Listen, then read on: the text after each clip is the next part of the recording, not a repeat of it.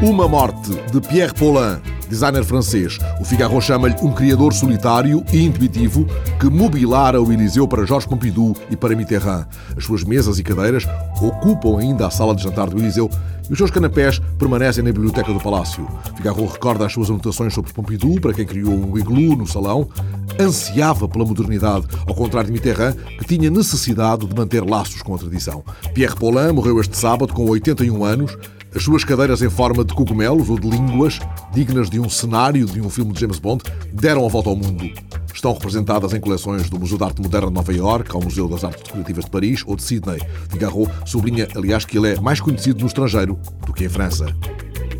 Um aviso: a crise prejudica seriamente a sua saúde. A edição em linha do El País dá eco à advertência dos peritos de que a recessão pode afetar o bem-estar físico e mental dos cidadãos. Insónias, dermatites, problemas de estômago, palpitações. A crise não afeta apenas o bolso, mas também a saúde. São dados de relatórios da OMS. A recessão empurrou a peça de dominó provocando uma reação em cadeia. Margaret Chan, diretora-geral da OMS, faz um retrato global. Em todo o mundo, diz ela, cerca de mil milhões de pessoas estão já no limite da sobrevivência. Bastaria um leve empurrão para que caíssem no precipício. Uma entrevista de Philip Roth à jornalista Lúcia Guimarães do Estado de São Paulo a propósito de Indignação, o seu novo romance, no qual o narrador é um norte-americano morto aos 19 anos na Guerra da Coreia. Na entrevista, registada em vídeo na página eletrónica do Estadão, www.estadão.com.br, Filipe Roth refere-se ao tema central do romance, a impossibilidade de apontarmos responsáveis pelo destino do protagonista.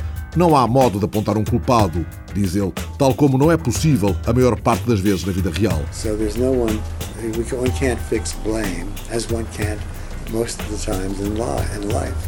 Most of the time it's mixed. Responsibility is mixed. Roth refere-se às enormes consequências das pequenas decisões que tomamos. De dizer fuck you, por exemplo, não diga fuck you para uma autoridade. Pode arranjar sarilhos. I'm saying fuck you. The book is, a, the book is really a warning. Don't say fuck you to an authority. You may get in trouble.